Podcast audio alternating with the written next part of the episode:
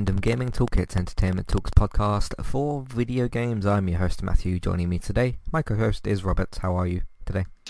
I'm doing good. How are you doing today? Not too bad. Yep, been a fairly busy day. Uh, Wednesday is now kind of the new busiest day for entertainment talk, but it's all fun stuff. So, and we'll get to some stuff later on as to what that's about. But uh, what have you been playing?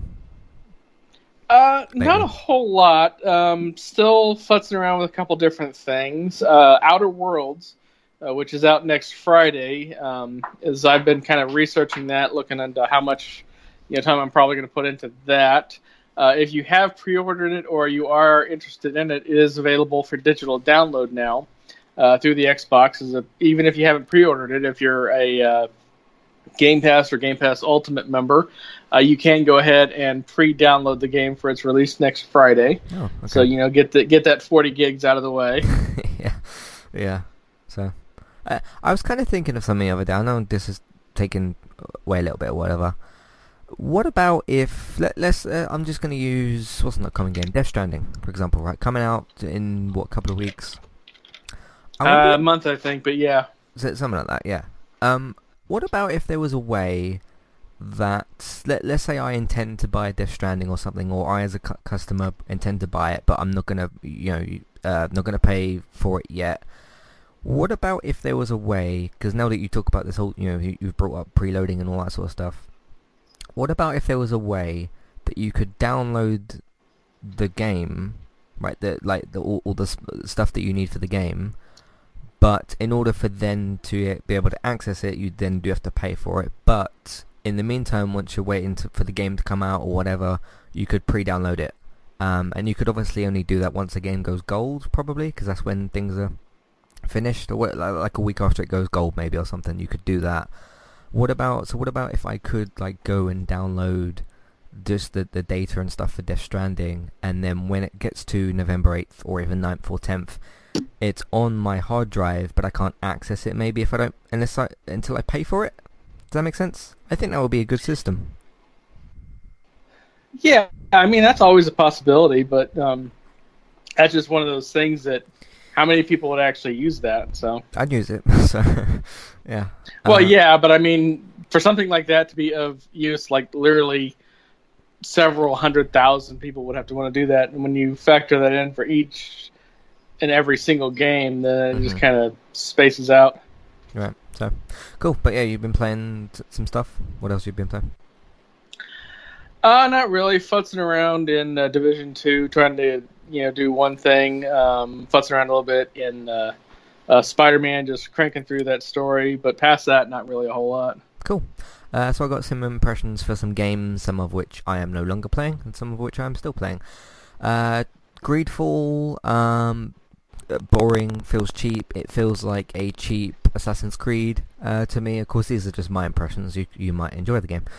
Uh, I just I played like an hour and a half of it maybe, and just it it just felt like it needed more time in the oven. It felt like it, it, there was some semblance of a good game there, but I just kind of was playing it and was like, okay, this is similar to Assassin's Creed in certain ways, and not every Assassin's Creed game has been great. Unity, looking at you.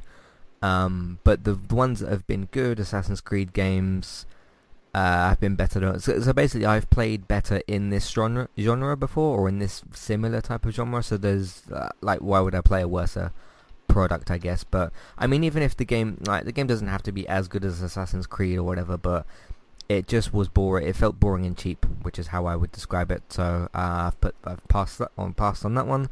Uh, new Ghost Recon games, Wildlands, is it? Break, Breakpoint. I can't mm-hmm. remember the name of the damn game. Um, went to play that, and they introduced like you know Jon Bernthal's character eventually, and that's all cool and everything, like it like in a cutscene. Um, it it was good, but again, kind of felt cheap and, and, and boring. And I saw some people discussing this Ghost Recon game online because not every, a lot of other people are uh, quite unhappy with it in the same way that I am, and everybody was kind of turning around. Was like, why is Ubisoft making games like this that no one wants or cares about? Because uh, I mean, if you want to play similar, better games, uh, Division Two is probably better. Um, Rainbow Six Siege is a really good game. Um, I'm just thinking of I'm thinking, just thinking of other, other similar similar uh, Ubisoft games. Those are the two that are kind of active that people are playing um, that you could go and play instead. Basically, I know Rainbow Six Siege is different to Ghost Recon, but it's still a, a better shooter game. Basically, uh, I actually quite like Rainbow Six Siege. I think it's really good. Um, so you could go and play one of them instead. And uh, the discussion I was basically hearing is like, yeah, why is Ubisoft making this game that no one wants when you could be making Splinter Cell or making another Assassin's Creed, which they probably are making another Assassin's Creed, but like, why, you know, where was the decision made to, to green like this kind of thing? Because it, it just felt very boring to play. So, um, yeah, that's just my impressions of those two. I'm gonna not play any more of them, so uh, I've already sent them back. So, uh, a game I do really, really enjoy, but I do have one small complaint with uh, Link's Awakening. Really, really enjoy it so far. Um, I played uh, the a fair few hours. I can't remember how many hours roughly. Um, gotten up to the where you just go past the swamp near the start of the game, uh, and I'm in this little like dungeon type of thing. Um, I am getting lost at some points as to what exactly to do or what like there's because there's certain places this owl comes and comes and visits you every now and then. It's like, hey, you you you know you got this key or you got this thing, and I'll meet you in this swamp or this pond or wherever and you can look up roughly where it is, but sometimes you'll get to the area where you can see it, uh, but there'll be like these these big rocks in the way, and you you basically have to find an alternative route to go and find it.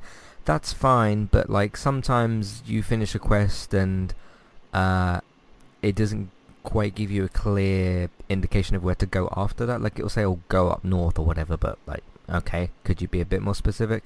Uh, the other thing with the game I'm finding is that uh, the owl, like I said, every now and then will tell you, like, oh, can you go to this this pond or whatever, and it'll be marked in blue in his text speech in order to tell you, okay, that's the specific location. In I know Breath of the Wild's a, a different game. In Breath of the Wild, there was a, an actual quest menu that told you, like, okay, this is where you need to go for this thing, and this is where it is. There's there's not even a quest menu in uh, Link's Awakening. I know there's like, I mean, there's little side quests and stuff, but not to the same degree as with, with uh, Breath of the Wild. But I would just prefer if the game told me like, okay, this is exactly where this swamp is, and like just just go there, because I don't feel like that's part of the challenge that I'm being kind of posed. Like, oh, try and figure out where this thing is. It sort of seems like I'm supposed to roughly know where these locations are and to just go to them. Because I mean, past that, like you know, finding stuff and fighting enemies, that's the interesting, challenging part. So I don't quite know why the game is designed so where it doesn't tell you more specific things, if you get what I mean. So yeah, what, what do you kind of think of? Yeah, well, that's kind of a that's kind of a throwback, um, and games giving you like specific locations of go here. This is where the monsters spawn, things like that. That's a relatively new thing. And when I say relatively new, I mean like 2005 ish. And you got to remember this is a 1992 game. Yeah. So that was never really a thing in games. Um, so and they, and if they didn't add that in, then they didn't add that in. So yeah, it's just the fact that like, okay, can you meet me at this location or whatever, and okay, just just point to me where that is so I can just go instead of like wandering around for however long. Because there's been uh, like two, maybe three occasions where I've had to look up where something is on YouTube, and I don't want to be pausing my game and, and doing that and all that sort of thing, and it's, it just it kind of ruins the flow of of the gameplay. Because I mean, everything else with the game like is really really great. I think the game's it, it, it I'm kind of looking at it as this really simplified version of Zelda because obviously Breath of the Wild like you know open world and 3D and all the you know all these sort of you know advanced 2019 kind of things or you know 2017 Breath of the Wild. Um, but yeah, I'm really enjoying it as kind of just a basic, more calming kind of Zelda game. Just in terms of okay, you have your shield, you have your sword, instead of like worrying about weapon degradation and uh, you know, different weathers and all that sort of stuff. Like I thought all that stuff was good in in Breath of the Wild, but this just kind of gives you the uh, I mean I mean this in the best way. The it's just kind of a bare bones Zelda. It's like okay, here's your shield, here's your sword. You got this stuff around you. You have this task. Go and do it, and I really really like it. So plus it looks really good. The the music to it is really really good so far. So I am really really enjoying it a lot. It's just the kind of the way they set up the quests of like, hey, meet me at this place, but find it first, kind of thing is, uh, and and it does kind of really annoy me when I I find the location because like there was there's a bit where you can see the swamp above you, and I'm like, oh, I found it finally, and then like, okay, I have to work out how to actually get into the place because there's these rocks that I can't move or there's like a branch in my way or something. So the rocks, I think there's like a gauntlet you have to find to let you lift heavier objects. So okay, I was guessing at some point there might be something like that because when you go to press lift, which is on the A button. Uh, I don't know if it's Link that's giving you the dialogue, but someone's giving a dialogue of like, "Oh, you're not quite heavy, uh, you're not quite um, strong enough yet to lift this." So that's, yeah, there's yeah. some gauntlet you have to get in order for you to lift heavy objects. So okay, I'd like to have that right now, but uh, we'll see how things go. But yeah, really enjoying it. Other than that, so very very good game so far. Um, yeah, like we said, Death Stranding's out in like a couple of weeks. The embargo is lifting on the uh, first of November. November. So I, I, remember you said about you know waiting for reviews and stuff like that. So I guess we'll find out what everybody, well, the press uh, who got codes for the game and stuff. I guess we'll, you'll find out what they think on uh, November first. So that's when you know GameSpot, IGN, all those sorts of places drop reviews. Easy Allies, whoever else there is out there. So. Um, yeah, looking forward to a bunch of stuff that's coming up. Uh, Concrete Genie is on my list as well. Um, I haven't heard any, anyone talking about that Concrete Genie, and it's not gotten a whole lot of push from uh, PlayStation, which is weird because it's one of their games. So, uh, and as Colin, I don't know if you've listened to the last two Sacred Symbols episodes. Um, Colin was pointing out last week that like uh, when they did the PS5, like here's PS5 next uh, holiday 2020, it was the same day that Concrete Genie came out, which I'd actually forgotten the specific release date. So that kind of goes to show you how little Sony's been pushing that game. Um, but yeah, the fact that they would come out and talk about their next, you know, big console on the day of this little indie game is is kind of weird. So, um, but I know it's out there. I just have to wait a certain amount of time to play it. So, all right, let's move into some housekeeping. Let you know what else we've been up to, and then we can get into some news. So we'll see you in a minute. Today's sponsor is Kualu. If you'd like to get started with a domain name and a website today, just click on the link in the show notes and that will take you over to Kualu to get started. They also have a live support chat system that you can use which is in the bottom right hand corner. So get started with a new website and domain name today with Kualu.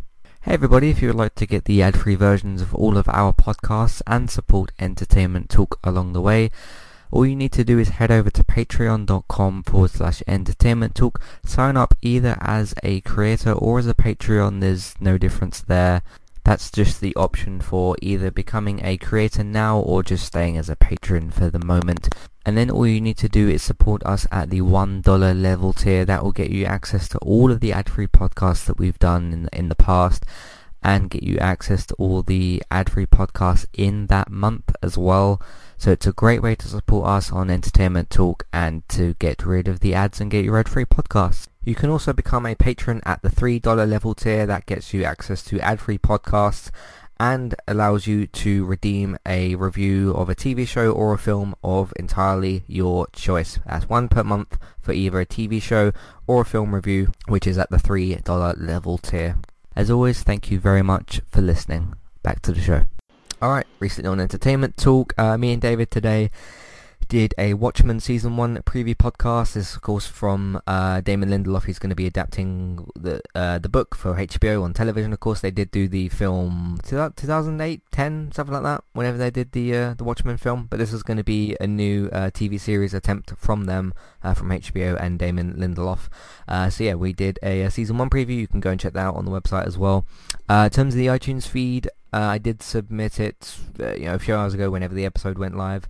Uh, but I'm just waiting to hear back from Apple, which could be any second.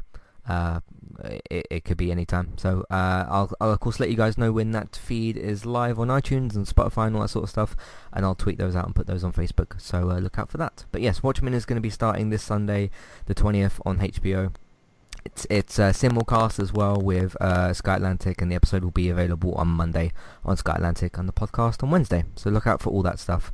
Um, we also today covered uh, The Walking Dead season ten, episode two. So look out for uh, those podcasts continuing, of course, on Wednesdays as well uh, for The Walking Dead season ten for episode two. Uh, Lost in Space uh, season one, episodes one and two. This isn't a random coverage piece of Lost in Space. Uh, this is part of the Entertainment Talk TV uh, episode 27 podcast that I did. So basically what I'm doing, all the shows that I picked out in those, uh, I did actually save them as separate segments so it wasn't too uh, difficult to edit. Uh, what I'm essentially doing is breaking out all of the TV shows, segments, parts of those. Every Monday they're going to be coming out and of course this week was the, the start of that on, on this Monday. Um, But yeah, if you want to listen to all the segments before they come out individually on Monday, you can listen to Entertainment Talk TV episode 27, uh, and that will give you basically my impressions on a bunch of different shows. So look out for those. And then if you want to wait for the individual segments, which is also fine, uh, they'll be out on Mondays. But you can listen to the first of those now, which is for Lost in Space season one, episodes one and two. Uh, Natasha wrote an article about uh, who should be the, who should be the one to kill Alpha on The Walking Dead. Uh, of course, involving that's one of the Walking Dead characters, and she's the current villain in the show. Uh, so she wrote down a bunch of characters who could potentially kill Alpha and her reasons as to why. So go and read that. That's actually an article and not a podcast. Uh, I did a podcast about clickbait and uh, all of the impacts it has on this industry and just everything kind of surrounding that kind of uh, that those issues in this industry and how things are affecting how that's affecting everything, all those sorts of discussions. So I discussed that. Uh, El Camino is out. El Camino is a Breaking Bad film, of course. Uh, it's on Netflix and it's in select theaters somewhere. Uh, if you want to go and watch it in the cinema or whatever. Uh, but if you want to watch it in the comfort of your, of your own home and you've got Netflix, it's there waiting for you. Uh, speaking of Breaking Bad, if you're in the UK, uh, Breaking Bad, El Camino, and Better Call Saul. Break, Better Call Saul is of course the prequel uh, spin-off to Breaking Bad. All of those three things are available on Netflix in the UK. Uh, Breaking Bad and Better Call Saul are on AMC in the US, and El Camino's on Netflix in the US. So look out for those. Uh, of course, watch Breaking Bad first, the first five seasons, then watch El Camino, and then watch uh, Better Call Saul, which is the Breaking Bad prequel. So there's all that. But yes, me and David went and reviewed El Camino, a Breaking Bad film, spoiler-free and spoiler-split. Uh, Let's Play Sundays episode 10 for Call of Duty Modern Warfare beta. That's of course out on the 25th, so that's going to be fun when that comes out. Uh, Joker film review. Uh, me and Robert are going to be doing a part two review for that uh, after we've done with, with this podcast. Um, but yeah, I went and saw the film obviously, uh, and went and did a spoiler-free spoiler split. So if you want to know what I think of Joaquin Phoenix's um, Joaquin Phoenix, I think that's how you say it name, uh, of his uh, version of the Joker with the origin story and all that sort of stuff. You can listen to that. That's spoiler-free, spoiler split. Uh, the Good Place is still continuing for Season 4. Season 4 Episode 3 was last week. Episode 4 will be this week, so I'll continue to cover those episodes. Uh, American Horror Story is still continuing for Season 9. Uh, episode 4 was last week. Episode 5 will be tomorrow, so have a look out for that podcast tomorrow. Uh, we're almost halfway through the season, so it's going to be interesting interesting to see how they continue things with that as well. Uh, that's what we've been doing on entertainmenttalk.org and on podcast platforms. Let's move into some news.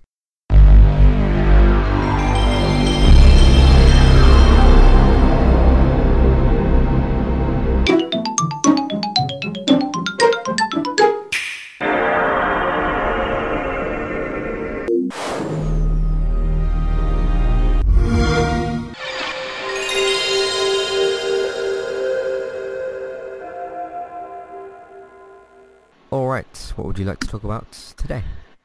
Uh, well, first up, we have some more uh, features and functions with the uh, filter on Xbox Live. Uh, Xbox players will soon have more control over the type of content they see while gaming. Uh, Larry Hryb, also known as uh, Major Nelson, on Monday announced that new customizable message safety settings for the gaming platform will be debuted sometime soon this fall. Uh, you can find these settings when they go live under General, Network Settings, Online Safety and Family, and then finally Messaging Safety. Uh, there's going to be four settings for that. There will be friendly, medium, mature, or unfiltered. Hmm. Friendly is going to be the default, default setting for children's accounts, which is going to hide pretty much everything that might not make it past like a censor for live TV. Um, Medium is going to find a balance between friendly and mature. Mature is going to hide is going to show most things, but will hide some of the more rough stuff. And then unfiltered obviously just lets everything remain visible. Uh, there's no specific date on when these uh, settings are going to go live, but I do like the fact that you know there's basically more than just an on-off feature for chat settings. Um, so, what do you think about this? Yeah, it's pretty good. Uh, I mean, it's something that you, you kind of need. I mean, if you're like me or Robert and you just game on your own or, or whatever, and you don't have uh, other people using a console, then this stuff doesn't quite matter. But for those people that you know, family-friendly gaming stuff, there's plenty of obviously family fr- fan family-friendly games on Xbox. Uh, so you know, welcome to the whole family and all that sort of stuff. And yeah, it's it's, it's important that you could see the appropriate stuff. And I mean, for for the adults, it doesn't quite matter so much unless you're more sensitive, which is also fine because that's what these settings are there for. Um, it's not something I'm going to really bother changing too much. Um, it's, in terms of uh, spam messages on Xbox from like random bot accounts, do you get much of that? I'll get one like every now and then. Yeah. But it's not anything I really have to put a whole lot of effort into. Yeah, yeah. Same with me. I kind of yeah either delete the message and just move on, or I I actually had uh um I don't actually have the app installed. I think it's kind of installed on my phone. Uh, like it's the data from it saved in the cloud or something. But there was a me- thing that came up on my um it said PS Messenger or PlayStation Messenger, the the app that you can get for messages on PlayStation.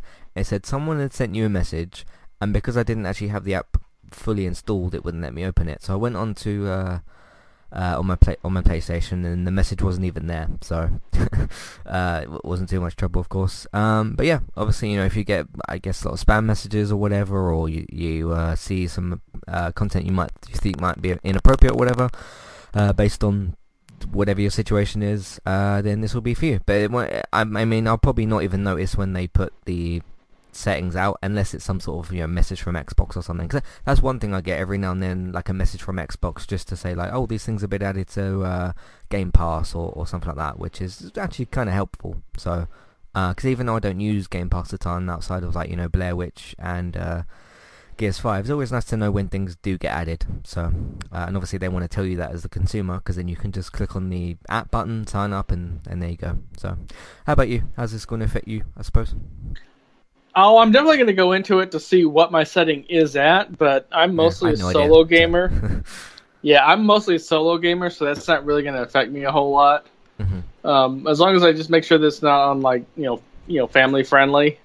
Right. Um, you that's really censored stuff, and you wonder why or something. Yeah. Mm-hmm. So yeah, good stuff. Uh, did they give any kind of release window, or just like nothing at the moment? They just said fall, but we're already in October, so I don't know if it's like fall, fall, or like business fall, or cool. You know, just before the end of the year. I mean, it could be in like two weeks, so you never know. Yeah. Uh, cool. What else do you want to talk about? Well, Guerrilla Games is hmm. teasing uh, work on what seems to be a new cinematic trailer. Uh, for those people that don't know, Guerrilla Games is the studio ber- behind Horizon Zero Dawn, and they do own the Killzone franchise IP. Mm-hmm. Uh, the principal animator for the company, Daryl Randall, shared a couple in- images of the entrance and recording facilities of Goodbye Kansas's Stockholm, Sweden location, saying, "We've come for your mocaps." Uh, Goodbye Ka- Kansas is the same studio that CD Projekt Get Red used for Cyberpunk 2077. Um, they also have credits including uh, Mass Effect Andromeda, Raid, World War II, and Overkill's The Walking Dead. So if they're teasing mocap, they've got obviously something serious in the pipelines, but as yeah. to what that is, nobody really knows. Um, uh, Killzone hasn't seen anything on the PS4 or PS platform, that for that matter, uh, since 2004. But obviously, Horizon Zero Dawn is a PS4 title, which is a very good game. It's one of my. Mm-hmm. If you own a PS4, you absolutely have to play the game, kind of a game. So yeah, when was that? 2017, I want to say. Horizon. 17 or 16, one of the two. Oh, yeah, I was, forget which. It was 2017. It was the same month as uh, it got compared to Breath of the Wild for obvious reasons. I think it literally mm-hmm. came out within like a couple of weeks of each other, and then Xbox's response was like Halo Wars 2. So if anybody remembers that game, um, uh, yeah, I mean, interesting stuff. I'm excited to see more from uh, whatever it's going to be called, Horizon 2 or Horizon Zero Dawn 2. I think Horizon 2 would be the more marketing-friendly version, I suppose. I don't mm-hmm. know, like, uh, Horizon Zero Dawn 2 is, like, quite lengthy, and, I mean, it doesn't, like, fully matter whatever, but, like, if you just want to make things a little bit simpler, you just put Horizon 2. Because uh, I'm sure, like, you know, when that game gets brought up in different conversations, people don't really say Horizon Zero Dawn. They just say, "Oh, uh, Horizon." So, uh, just calling it Horizon Two, I think, would make sense. Um, yeah, excited to see what they got for it. Um, it does kind of make me wonder if it will be a PS5 launch title. And of course, now we have the actual window on when these things, you know, on you know holiday 2020, so about 12 or 13 months away. My guess, my guess for a Scarlett and uh, PS5 would be probably November uh, next year. So, I mean, that's when, if I'm not mistaken, that's when the Xbox One and uh, PS4 came out. So, I mean, it doesn't have to be the exact same month, but it, it kind of, you know, just that, that month just before Christmas, and people can get the consoles for cri- Christmas for people and that sort of thing. Uh, makes me wonder if the game, if that will be uh, the game uh, to come out. But uh, as we were asked, uh, was it last week? I think, like, which games do you actually think are going to be um, available for Xbox Scarlett launch and PS5? And I said Horizon 2 and probably this new Uncharted thing that's been cooking up in the background. Um, so yeah, it makes me wonder if that will be the case. But you know, you have an, you have another 13 months to potentially work on the game. What, what about you? Do you think it'll be ready for PS5 Horizon 2? I don't know. I think they're definitely if it's something that they're just starting the mocap with, then not a chance in hell. No. If it's they've got most of the game done, but they just need to work on some mocap, uh, then there's a possibility. Mm-hmm. Um, as for the Xbox platform, I think what we're going to get with the Scarlett is more of a lot of the enhanced games because that was their big thing with the uh, One X. Mm. Is you know some games would come out and say enhanced for Xbox One X. I think when the Scarlett launches out, we're just going to get like a slew of games from the uh, you know the original Xbox run that just get upres to that because we're starting to get more and more of that now hmm um, with some enhancements, but not a whole lot. But I think when they go to this next uh, console iteration, then you're going to see more and more games just like upended for that. Yeah. Plus, like once the Scarlett gets you know two or three years into its cycle, you'll probably see some slightly older Xbox One games get like upres. Like I guess Master Chief Collection would be uh, a good one for them to do. Things like you know Gears one, two, three, and four, and probably five as well. We'll probably get that. Uh, that that wouldn't surprise me if we got that as like a a, a full package. Uh, let, let let's say you get like uh three three years or something into the Scarlett's life cycle, and Gears of War six maybe is ready. That like when Gears of War six is ready, because you know I'd, I'd be shocked if they didn't do a Gears of War six.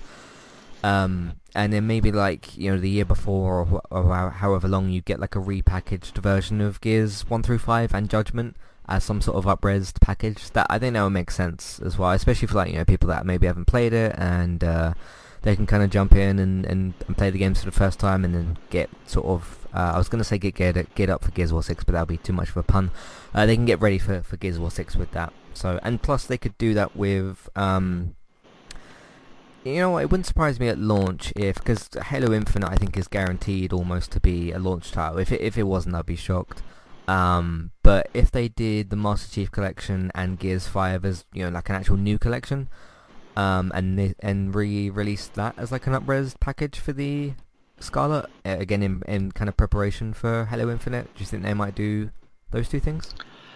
I think the uh, um, the Halo collection could definitely get a upres and an enhance for one X or Scarlett, or whatever they wind up calling Yeah. Scarlett. Hon- Honestly, I wish they would just leave it as Scarlett, but you know that doesn't really make a whole lot of sense. Yeah, that's not great But- for marketing. So Yeah, but within a month-ish or so of when Infinite comes out, I definitely see an upres pack coming out. So mhm. yeah. Um, I still have no idea. I've been thinking about it a little bit and since we're getting into you know next gen and PlayStation Five has been talked about. I have no idea what they're going to call this new Xbox. You can't call it Xbox Four because then you got PS5 and Xbox Four, and then that's going to be weird unless they just call it Xbox Five and just whatever or something. Um, because you can't. Or call they- it, you can't they call it could Xbox jump- One Two or something. That's just stupid. yeah, I mean they could jump the numbering system altogether and just say Xbox Six. Because when you think about it, you had the original, yeah. the 360, the Elite, the E, the One, the One S. I mean, technically, you could jump to seven, and numerically that would be correct. Yeah, yeah. Well, I, I think what they should do is say like, okay, we had the the original, the 360, the One, the X, and then Scarlett is just five, uh, and then just simply put it as that, and just put it to bed. So, uh, but yeah, you can't call it like a One or a, a Xbox One Two or an Xbox Two, or because that just won't make sense. So. Plus, it will just because, like, to the average consumer, that quite, won't quite look right, and it also just doesn't make sense that you would call it the Xbox Two. So, Mhm. uh, and some some people have been saying, "Oh, what if they what if they just call it Xbox?" Well, the original Xbox was basically called Xbox, so yeah, they've jumped they've jumped around all over the place for their numbers. So uh, anyway, what else do you, do you have anything else about this Horizon stuff you want to talk about? No, I mean it's just one of those things that it's interesting that they're kind of pre-announcing their pre-announcement, but outside of that, I mean, until we actually see something, it doesn't really matter. Yeah, it's nice to have it talked about though, in, in uh, just little little teaser sort of parts. Mm-hmm. Um, I, I'm still in the same boat as I was last week in terms of like, okay, instead of like r- just releasing these blog posts about PlayStation Five, like this is the PlayStation Five. Have have someone come out and talk about this thing. I know it might be a little bit early for them to do that, but just I don't know, just just do it a bit differently. Uh, what else do you want to talk about today? well, if you remember from E3, one of the things that came out of complete left field and made no sense that why it hasn't been revived until now was uh, Microsoft's Flight Simulator because that was a franchise that was a huge thing back in the 90s and then had laid dormant for over a decade. Uh, but then we got like a trailer out of E3 and you know everybody was just like, "Ooh, wow, this is coming back." Yeah, I was But then- happy with it. So Yeah, but then the the thing that immediately came out after E3 was, is there going to be VR support? Um, according to Jorg Neumann, which I know I'm butchering that name, but I can't help it. Uh, he says uh, in this article I'm reading, right after the E3 t- trailer came out, there was a lot of people making the exact assumption that, oh yeah, this better be supporting VR right from the get go. It honestly wasn't our plan, but we are listening. We have heard it, so we will try our darndest to make it happen. Whether or not we're going to pull it off for launch, we can't commit to that at this point, but we are aware of the desire, and given that we generally want to make the sim that simmers want, we will try to prioritize that over other things. So I don't know if you you're probably not even old enough to ever have played a, a Microsoft Flight Simulator game, are you? nope, can't remember any of them. So Yeah, Microsoft Sim was one of those games that before uh, Crysis and a couple other shooters became kind of like the benchmark of how much can we push this PC. Microsoft Sim was the game, and it's literally just that. It's just a sim, so there's no like dogfighting or you know shooting down the the Red Baron over the the German Straits or whatever. It's literally just you pick a plane and you fly it, and you just kind of just cruise very uh, melodically and calmly over the areas, and then occasionally you try to land and usually fail, but you're still enjoying the simulation.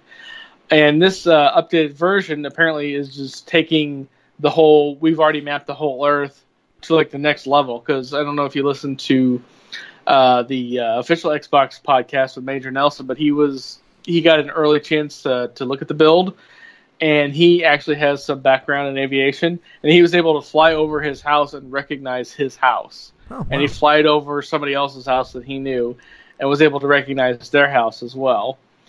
And so the fact that they went into that level of detail is impressive. Yeah. And of course, naturally, that makes for VR, but obviously they were concentrating more on the game first. But um, it will have VR probably at some point, just probably not at launch. So Yeah, I mean, like, you know, focus on the the base uh, version of the game, get that out, make sure it's all all good and everything. Which, you know, from what you've just said, sounds like it's at least on the right track, which is a good thing. I mean, even if it's like you know six months or a year later, uh, just you know focus on the the base game, get that out, make sure it's good, which it sounds like it is, and then after that's done, uh, then like I mean, because then you can kind of adapt the game you've already got, possibly better. Um, you know, to, into VR, into VR mode. But that that sounds brilliant. Like the idea that you could uh, fly a not not just like fly a plane in in VR because you know ult- I've played Ultra Ring Ultra Wings and that was that was fine, but there was certainly some you know it wasn't fully like great or whatever. Uh, and with this being like you know a fully realized kind of uh, flight simulator thing where it's going to be obviously more realistic and stuff because basically all you get in Ultra Wings is like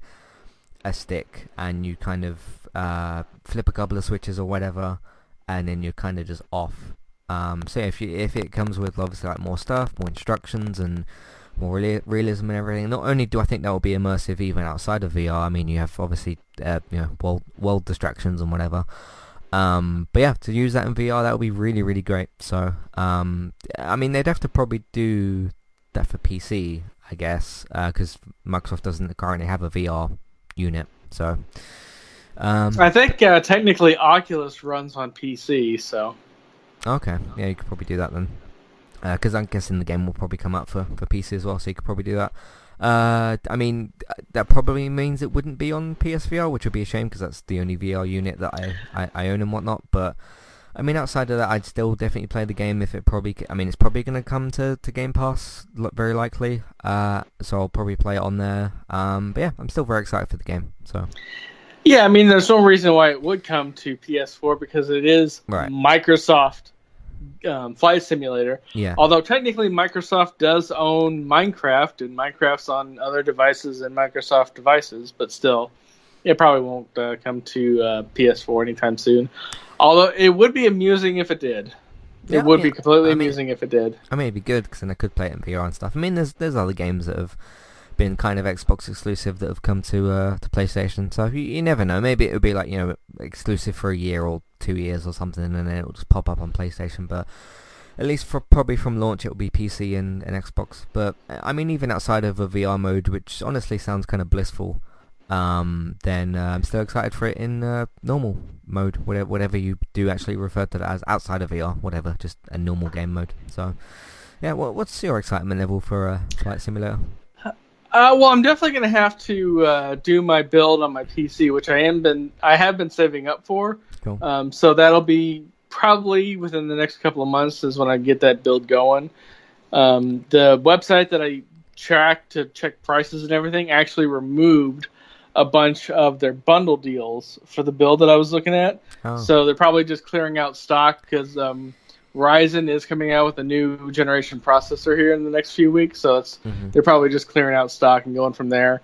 Um, so more than likely, it's going to be a Black Friday sale for me mm-hmm. when I finally get the components together to uh, do my new build. Um, and it's not like Microsoft Flight Sim's coming out next week. I mean, it probably won't be out till at least next year. Yeah, yeah. I mean, at least uh, at the earliest, I'd say like launch of Scarlett, if not like I guess some point after that. So it would it would it would never in a million years happen because we haven't really heard a whole lot about it. Yeah. From like three E3s ago.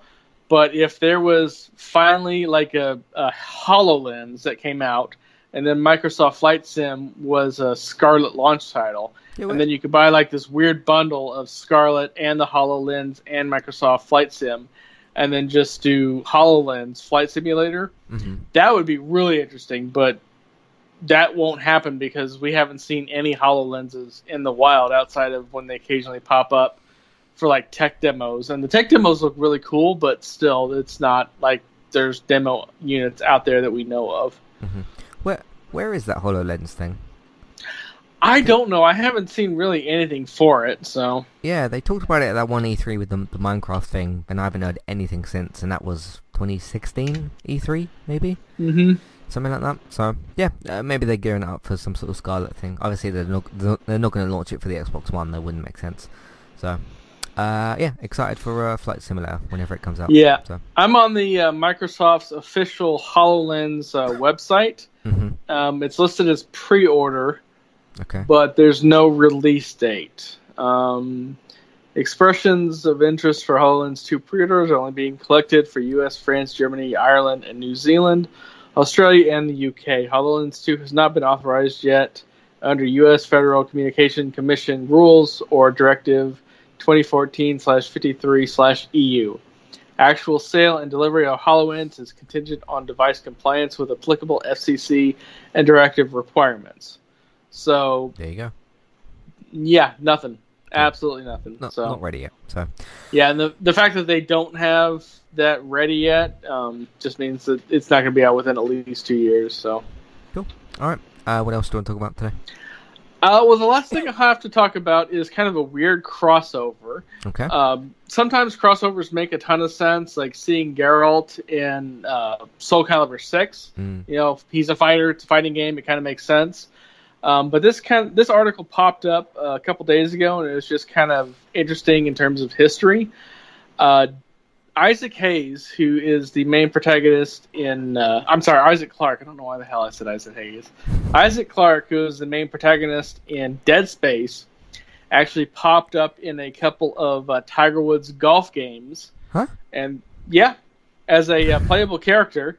And the reason why is because EA Redwood Shores studio, which eventually became Visceral Games, built the Dead Space game, Dead Space 1, using a modified version of the Tiger Woods golf game engine. Uh, so therefore, the the costume crossover was simple as importing a single skin model to the game. Uh, now, Isaac Hayes has popped up in a couple other games uh, outside of the PGA Tour. Uh, he was a character in NBA Jam On Fire Edition. Uh, he was a character in Skate 3.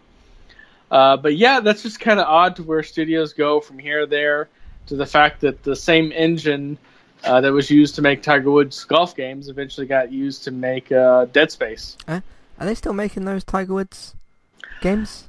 Uh, it's hard telling. Tiger Woods went on a serious uh, downswing. Well, I don't know how much of uh, pro athlete sports news uh, filters in over to the UK, but Um, the I mean, I watch, I mean, I watch Sky Sports News for yeah, uh, stuff. yeah, the basic short version of it is is that it was a very well-known, not secret secret that he wasn't the most faithful married man in Yeah. a while. And then his uh, wife eventually found out and uh, chased him in his car and started smacking the hell out of his uh, car with like a golf club. And he went through a messy divorce and he went through a whole lot of trauma. And I think he had to go through rehab at one point. And then he was out of golf for like three years. And it's just one of those things that, you know, everything piled on and just piled on and just piled on. hmm And um, The, the thing that I was laughing at is the fact that it was a, a, a golf club that she hit the car with. The thing that he's used in his career to go through his sport, not a baseball bat, not nothing else from another sport, a golf club. I think that's uh, yeah, probably the most thing handy. I mean, let's face it, when Yeah, you're a sure. professional golfer and you've been crushing and destroying the uh, tournament circuit for over a decade, Yeah. you probably got a lot of spare clubs just lying around your house. Yep. And she probably just grabbed the first thing that she could use to smack them around with, and that was it. So, yep, true. I mean, but yeah, if if you want a good laugh, just Google Tiger Woods uh, um, booking photo. Booking Okay. photo is the photo that they take when they arrest you. Uh, so it's kind of Oh. like a. Uh, there's actually a, kind of a weird subgenre of celebrity, uh, you know, prison photos, to when they get you know celebrities are like on a bender or whatever, mhm. and then they get uh, their picture taken when they get arrested, and some of them are quite horrific. And it's like, yikes. Yeah. Um. Yeah. Going back to EA and stuff, they it just kind of mind like you mentioned. Uh, was it Dead Space in there? The Tiger Woods Mhm. stuff. What was the other game that you that you mentioned? Uh, the uh, NBA Jam on Fire Edition. NBA Jam was, oh, no, a, was an Skate that arcade. you Skate Three. Yeah, Skate the 3. Yeah. Isaac Clarke was in They- Skate Three too. They've killed some franchises, haven't they? EA. Like this is kind of you know as you've mentioned those those three series, and then there's there's obviously like uh, Mirror's Edge, which is pretty much dead. Um, and yeah, they uh, they they've really gone more in on you know their sports franchises and Star Wars stuff. So because they really don't do that many single player things anymore. Because like Dead Space, single player campaign game, uh, Mirror's Edge, single player campaign game, Tiger Woods. You know, obviously you could probably golf online or whatever, but yeah, they've killed some franchises, and it's uh, interesting to see. But um, yeah, it, it's it's weird that you mentioned that they used that character in the in the Tiger Woods thing or whatever. So Well, like I said from the article, it was basically the same engine, so just importing a Yeah. single character model, put it in there. hmm But you are right. EA has uh, killed off several franchises, and they just, you know, couple in the back of the head and just leave them in a shallow grave. Mm. And and ones that still get mentioned of like love would love to see would love to see Skate back and would love to see Mirror's Edge back and would love to see uh, Dead Space back and EA's just nope. We're gonna make uh, broken FIFA games instead. Yeah, I'm trying to remember. Didn't Dead Space Three have like a really egregious microtransaction built into it I, for some I, reason? I can't remember. Uh, I vaguely remember that, but I don't remember the details. I just remember at the time, some people were super, super pissed. It was like almost as bad as the uh, Battlefront 2 stuff. okay. I don't remember much about Dead Space three, so I couldn't tell you. But that wouldn't that wouldn't surprise me. But I couldn't remember for sure. So, uh, all right. What else do you want to talk about? Uh, that's all I had. Cool. Uh, let's move on to some Google Stadia stuff because so many people are talking about Google Stadia these days because no one is. I, I mean I, I mean I go on Reddit a bit more now. I'm on Facebook and Twitter and I, I ever since they did that press conference in I can't remember what what month it actually was. Was it August? uh, September, the latest or something. Ever since that came out, and they talked about um, what did they mention? I think they did their pricing uh, information at that point. Ever since that press conference, whichever one was the last one they did, they, the Stadia Connect thing, the last one that they did. Ever since that, not seen a single person online talk about uh, Google Stadia, and I see you know a lot of discussion about films, games, TV, sports, and whatever. And no one has mentioned Stadia at all. Have you seen any discussion about it? No, not really. I mean, I'm not. Uh, I know a couple guys that are like super, super tech heavy. Mm-hmm. I mean, they were literally talking your ear off for an hour. I actually, one of the guys I know, I and this is a guy that I know from work, but he's still, you know, super techy. Mm-hmm. I spent a, a good 20 minute conversation with him trying to get him to understand the difference just because even though something is custom built in the sense that a computer was built from a selection of parts, mm-hmm. but it was it still had a brand name because it was built by a company that did that. It wasn't like they were buying random parts and putting them together. Mm-hmm. And so this was actually a long discussion. I had to try to convince him that this is a make name because this company made it, even though it was made by picking parts from a list. It was still made by a company. Okay. And that was like a good 20 minutes of my life trying to get him to understand that concept. and even he's not talking about Stadia on any level. Okay. Uh, yeah, got a couple of pieces of information from it. Uh, we ran out of time, I think, like last week. I was going to mention a Google Stadia thing, and that thing was, uh, and I only saw like a couple of outlets actually report this. I think it was like GameSpot and Games Radar or something. It was from, uh, you know, reputable sources and stuff, and it did seem like not not clickbait, and it's something that you'd believe anyway. Uh, Google Stadia will try and predict your controller presses, of course, because there's going to be the issue of latency uh, whether, whether or not you can connect and have some latency but still remain connected, you're still going to have latency. Uh, of course, if you've got just incredible internet, then uh, you might not have as many problems, but that of course doesn't apply to everyone, which we've discussed before. Uh, but it's gonna it's gonna try and predict what buttons you are pressing in order to, I guess, keep up with you in terms of you know if uh, whatever game you're playing, uh, you might be pressing a bunch of buttons or whatever. Um, what do you think of that in terms of an idea to fight against? Because it's it's an idea to fight against latency, isn't it? To uh, try to predict, like, okay, you might press A or X or X or whatever next. Um, what would you think of that as an idea? Oh, see, that kind of creates its own feedback loop because mm-hmm. let's say it tries to get some weird predictive algorithm into guessing what you're going to do. Well, then you do something completely random, which is basically what us humans do is something completely random. Right. And then any calculations that's made for assuming x and then x plus 1, x plus 2, into however far it does those calculations, because you did y instead of x, it has to dump all those calculations mm-hmm. and then recalculate everything else. And so that might help with latency a bit. But since we're talking about a streaming, we're talking about all that processing getting done on the back end which is going to backlog that anyway, and so we're just back into the same problem. Mm-hmm. Uh, it could help to a certain degree, but I don't think it will really fix that many people's problems with it. Uh, but outside of that, of course, I, I, mean, we've stated what we think of, of Stadia before. Uh, it's simply gonna same thing with um, what's called with with stuff like PlayStation Now and with um, what's the uh, remote play that sort of stuff where it basically XCloud. No, I mean I, I was thinking specifically of um, the uh, remote play for, for Vita and for the app and that sort of stuff. Um, the thing will work if you're connected. If you have no connection to be able to get there, the whole thing is basically dead. So that's what we think of that basically. Uh, but yeah, the launch date for this thing is going to be November 19th, which is uh, just over a month away, and no one's talking about this thing, so we'll see how this thing actually does when it comes out. So, uh, how do you think this is going to actually do, Google Stadia?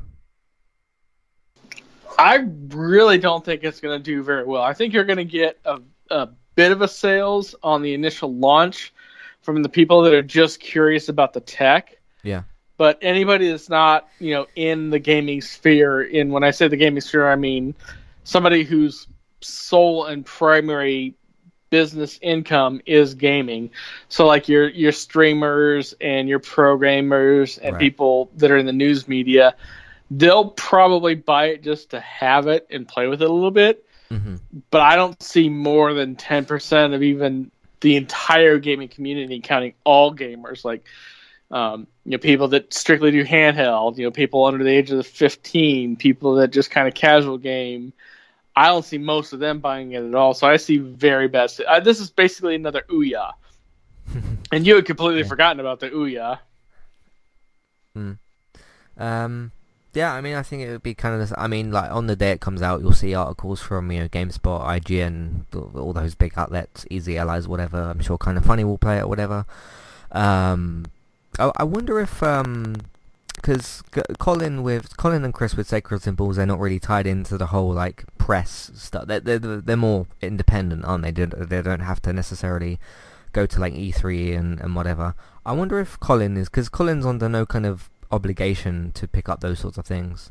Uh, whereas like IGN, they probably have someone staffed to uh, go and you know play it and test it and review it and all that sort of stuff. I wonder if like he's gonna go and check it out because he and Chris has, have, have kind of said the same thing, which is like, okay, this is like five or six years too early, maybe even more than that, but they've they've basically had kind of the same feelings as us, which is that it's just too early for that sort of thing. So I wonder if he's even going to play it. But I, I get what you mean in terms of, yeah, you're going to see outlets who go out there and try it and tell you how good or bad it is. But outside of that, um, like people that you just see that just say that they game on Facebook and that they play whatever, uh, be interesting to see how many people pick it up. So I remember a podcast a couple three months back. One of those two, either Colin or Chris, I think maybe Colin, said they were going to buy it as a curiosity. yeah, But they had no real plans to do it, like serious, serious gaming on it. Yeah. Um, I can see one of them maybe picking it up and just giving impressions and then getting rid of the thing or whatever. So, uh, we'll see what happens with it. Uh, of course, if you guys are interested in Stadia, if you're planning on picking it up, if you're curious about the thing, let us know. Let us know what you think. Uh, of course, we'll give the feedback email in a bit. So, uh, keep your eyes or ears out, or whatever for that. Uh, PlayStation 5. There was a thing that I missed from last week's uh, release from uh, Wired and everything. Um, PlayStation 5 might have uh, what I've written down as save states. Now, how this has kind of been described, and from what I've both listened to and read, is that you might be able to create a kind of, you know how you can suspend your games and you can kind of m- minimize them to, to, to give like a kind of PC term or whatever. Um, that PS5 might try to do that with like multiple games, because let's say if I open um, uh, the WordPad and Google Chrome and Documents and Skype, I can minimize all those things and keep them all open. Um, if if it's going to kind of not necessarily with maybe five different games, maybe two, maybe three or something. Um, what what do you think of the idea of that? That you could potentially, let's say you're, let's say I'm playing FIFA 20 and uh, Death Stranding or something, and I can I'm in the middle of a mission of Death Stranding, but I want to go and play FIFA, and I can make like a save state, minimize that, and then maybe go like straight into the FIFA menu, and then like pause that mid game, make a minimized state for that, and then go back to Death Stranding. What do you think of that as an idea? Uh, it's not a bad idea. The implementation is really where it's going to come down to. Is that something that's just going to bog down the processing power, or Mm. is that something that's going to be able to run fairly smoothly? I mean, let's face facts. I mean, even with the the PS4 Pro, we're still seeing games that are just like running like crap. Like I've heard several people complain that Borderlands 3 runs horribly, even on the Yeah. on the Pro, and it has like lag spikes and drop frame rates and all that other kind of fun stuff. Yeah, uh, this is something I I think I'll probably use, um, depending on of course what games I'm playing at what time and, and what sort of thing.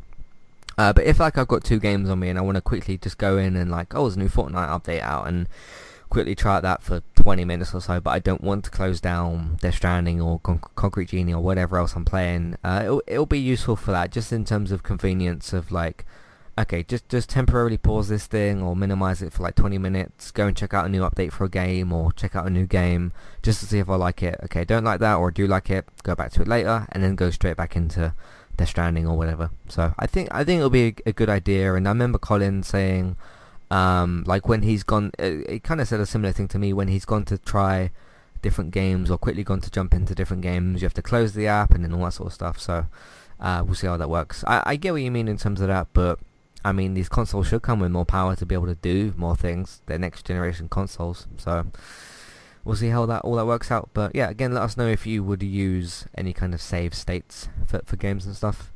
Uh, what else have I written down here? Um, yeah, got two other things. We've got, of course, the video game questions, which we've been doing, but uh, EA did actually manage to bother to do something recently. Um, the we spoke a couple of weeks ago about the FIFA 20 um, broken career mode, essentially, and EA went and patched some of it, or most of it, or kind of sort of did some stuff for it. I'll read out some stuff that we got. Uh, so, these are the patch notes that we got, and there is a fair few things here, but we'll go through them, of course. Uh, so this is for career mode. Um, some of these are actually kind of surprising that they weren't already fixed, like really, really basic stuff. Because uh, a lot of things that we mentioned in the um, broken career mode stuff was like big, huge problems as opposed to like text issues and whatnot. So uh, I have to zoom in on this; it's quite small. Um, this piece of text. Uh, added goal difference to the screen standings. Um, if that means what I think it means in terms of football, I would guess that would mean like if you go 1-0 up that the scoreline wouldn't change or something, which is really bizarre. I haven't come across that uh, problem at all, and I haven't heard anyone talk about that. So that's a really weird kind of, that's a really basic thing that a sports game should do, is tell you when the scores change. So, uh, adjusted the goal, um, the, the adjusted the default goal updates audio selection in some situations. I'm not actually sure what that means, so but that's apparently a, a thing that they've tried to change. Uh, address some of the following issues. Sometimes opposing AI-controlled teams were fielding weaker lineups in inappropriate situations. So, like, if there was the Manchester Derby, which is Man City and Man United, you would have Man City not playing Aguero and Sterling and Salah, and they would uh, not Salah. Um, what's his name? Uh, who's who's on the right wing? They've got Sterling, Aguero, I've forgotten who they play. Anyway, um, yeah, they were basically playing like their reserves or their youth teams, which you know you, you dip those players in every now and then to give them game time, but you don't start them against big teams. So uh, they hopefully fixed that as well. Uh, situations where the UEFA Champions League and UEFA Europa League wouldn't take place during the season. So basically, the Champions League and the Europa League, uh, depending on where you finish in your league, uh, if you're one in one of the top divisions, uh, you'll be qual- you'll qualify for either the Europa League or the Champions League, depending on where you finish in the league. There was a situation where I think three or four seasons in, certain people were noticing that those fixtures weren't starting. Like they they had qualified, they'd got in the top four, for example, whatever, qualified for the Champions League in their third season. They'd go into their fourth season, and the Champions League matches just wouldn't come up basically in the calendar in the calendar because you have a calendar that you go through. You play matches once you finish the game, you go back to the main menu, press advance, and the fixtures just wouldn't be there, basically, which is really bizarre. Bizarre. Uh, so they fixed that. But the this particular issue for the those two particular issues, sorry, the last two that I mentioned, will only be impacted on new career mode saves, so not existing ones. So unfortunately, if you're five or six seasons in or whatever, or even one game in or whatever, uh, you will need to make a new save for that, which is unfortunate because people would have signed players and developed players and all that sort of stuff. Uh, so that's in there. Uh, managers were sometimes getting fired despite good results. I mean, that kind of happens these days in, in real football.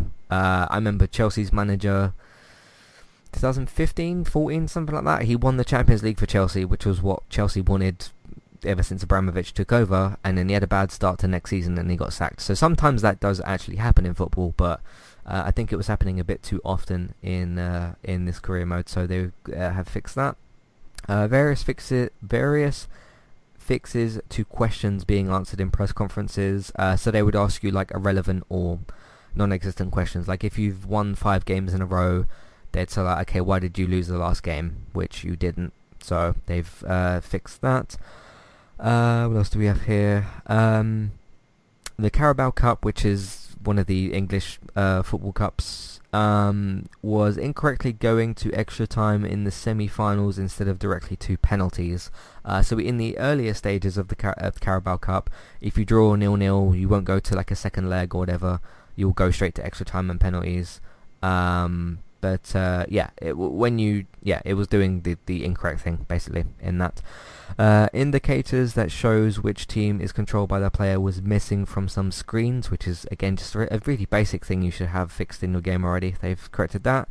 Uh, created some issues with teams were qualifying for various stages of the uh, Champions League. Um, so teams that weren't supposed to be in the Champions League were getting in the Champions League and Europa League. Uh, so they fixed that. Transfers that included both a transfer fee and a player exchange uh, did not reflect the player exchange in the associated transfer news. So the player wouldn't move club, but the transfer money would still be handed over. So that's really weird. Um, what else do you have? Uh, there was no email notifications on receiving sell-on clause revenue. So essentially, if you sell a player to a team and you ask for, I think it's up to 25% of the sell-on fee. So basically, if if that team sells that player in the future, the player that previous the team that previously sold them to that team would get a certain amount of the transfer fee, but that wasn't being reflected in the game when that happened. So that's been a thing as well. Uh, so the, yeah, basically you wouldn't get the you wouldn't get the email telling you like, hey, this player's been sold, you get a cut because of this the the uh, uh, fee thing. Uh, the transaction screen was not properly reflecting the amounts that was paid out from a sell-on fee following um, the transfer of a player, so I think that's maybe the same thing or whatever. Uh, shortcut to inbox was not correctly displaying on uh, press conference days, so that's a, again a weird, simple thing that they should have. Uh, recently signed youth players were requesting playtime too often. So when you go to sign a player on FIFA, one of the one of the first things that comes up is okay, what role is this player going to have in the team? Like crucial, important, sporadic, future, all that sort of stuff. And it sounds like when you sign a youth player who would say, hey, you're not going to be crucial, you're not going to be important, you'll be kind of rotated in and out the team. They'd be requesting too much game time, which is annoying. Uh, various issues related to news articles, so maybe there were some incorrect things that were coming out, and fixtures to uh, text issues as well. So these are all uh, things that they've uh, addressed in this patch. I don't think this patch is out on consoles at the moment. It is out on PC, and I've se- I've seen some YouTube videos where people have tested it out, and it seems to be working for the most part. There's still some little issues here and there, but yeah, they seem to at least uh, they've gotten to it three weeks after the game's come out. So, yeah, what do you think of EA's attempts here to fix a pretty broken game? So, uh, yeah, I mean, B for effort. I mean, they're definitely trying, but absolutely F for execution. I mean, let's face it, most of these fixes should have been out before the game even launched and went gold. I mean, these are yeah. some pretty silly stuff, especially if they didn't do like a complete massive 100 degree 100% overhaul of the game and the game engine and the source code and all.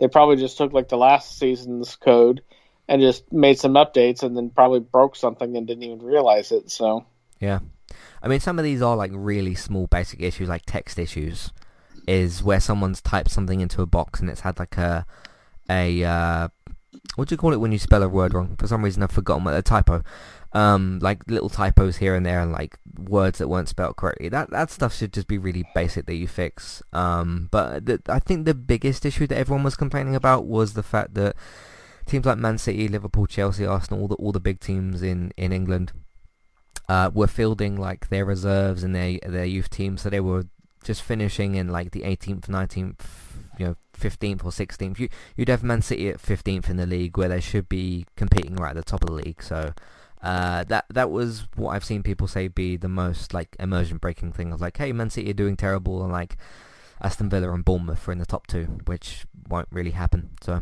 you've got that. But yeah, we'll see if they make another patch of some kind. My guess is if they did do that, it will be quite a while because it already took them three weeks to do this. So uh, yeah, we'll see what attempts EA tries to do with things in the future. So we'll just have to wait and see. Uh, but that's all the news that we got. We do have some fun video game questions. Let's move on with those.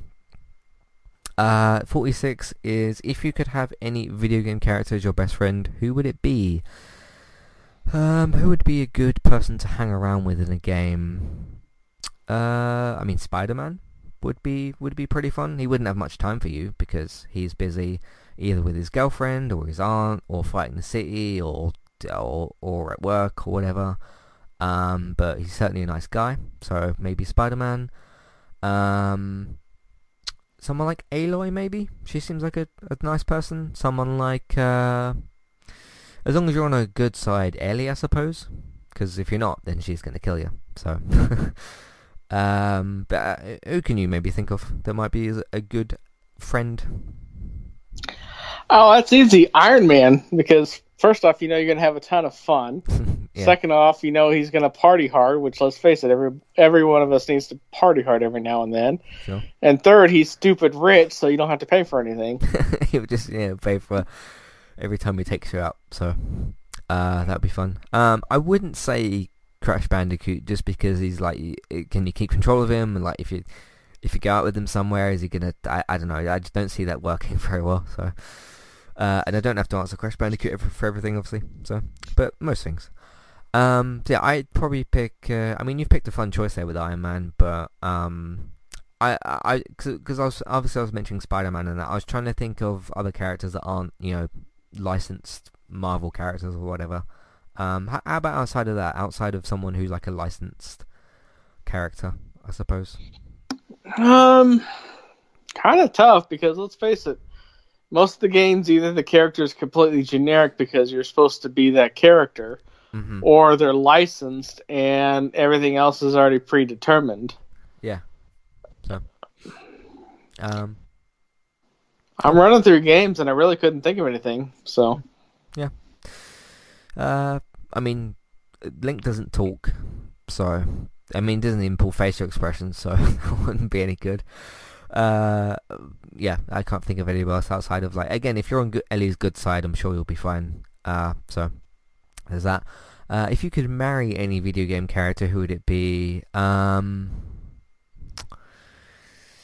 marry a character. Uh, I mean, Ellie's actually.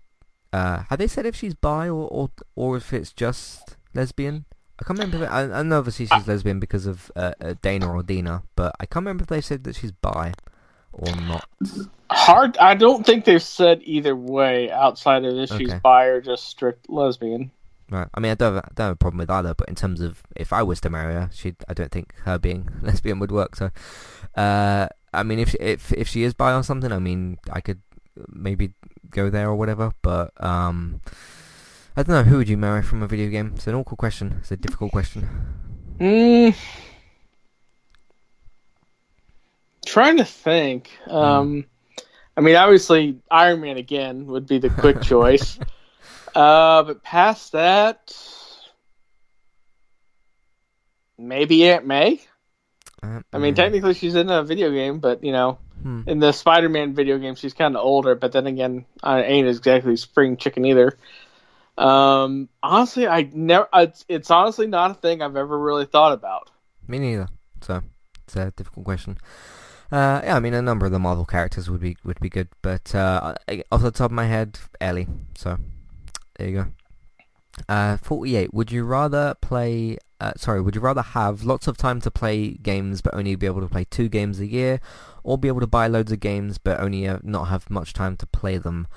I think I'd pick the latter just because, sure, even though you've given me more time to play games, if I can only pick two a year, I'm going to run out pretty quickly. Unless it's like, you know, Overwatch or a, a live service game where it's going to, you know, GTA Online or FIFA or something, which I can play pretty endlessly. Uh, but I don't want to just play, you know, Call of Duty and FIFA for the year. I want to play single player story games as well. So, how about you? Which one of those would you pick?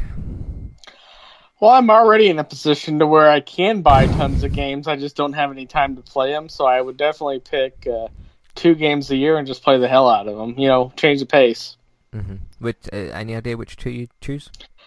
Uh, definitely ones to where there was a lot of unique content. So maybe either that or a game that would take a lot. You know, maybe I could finally finish uh, and get into uh, Witcher Three, mm. and then you get something like uh, you know GTA or uh, Red Dead or something like that, to where there's so much content. Mm. I mean, it could take you a year to finish. I mean, not if you have more time, uh, but um, yeah, you could. You could. I mean, you could probably finish you know, if you give given more time, Red Dead and, and Witcher, you could do those in easily under a year. I think. I mean, think about how long a year actually is, and I know there's a long, long, very long games, but if you had more time, then it would be quicker to, to play those games.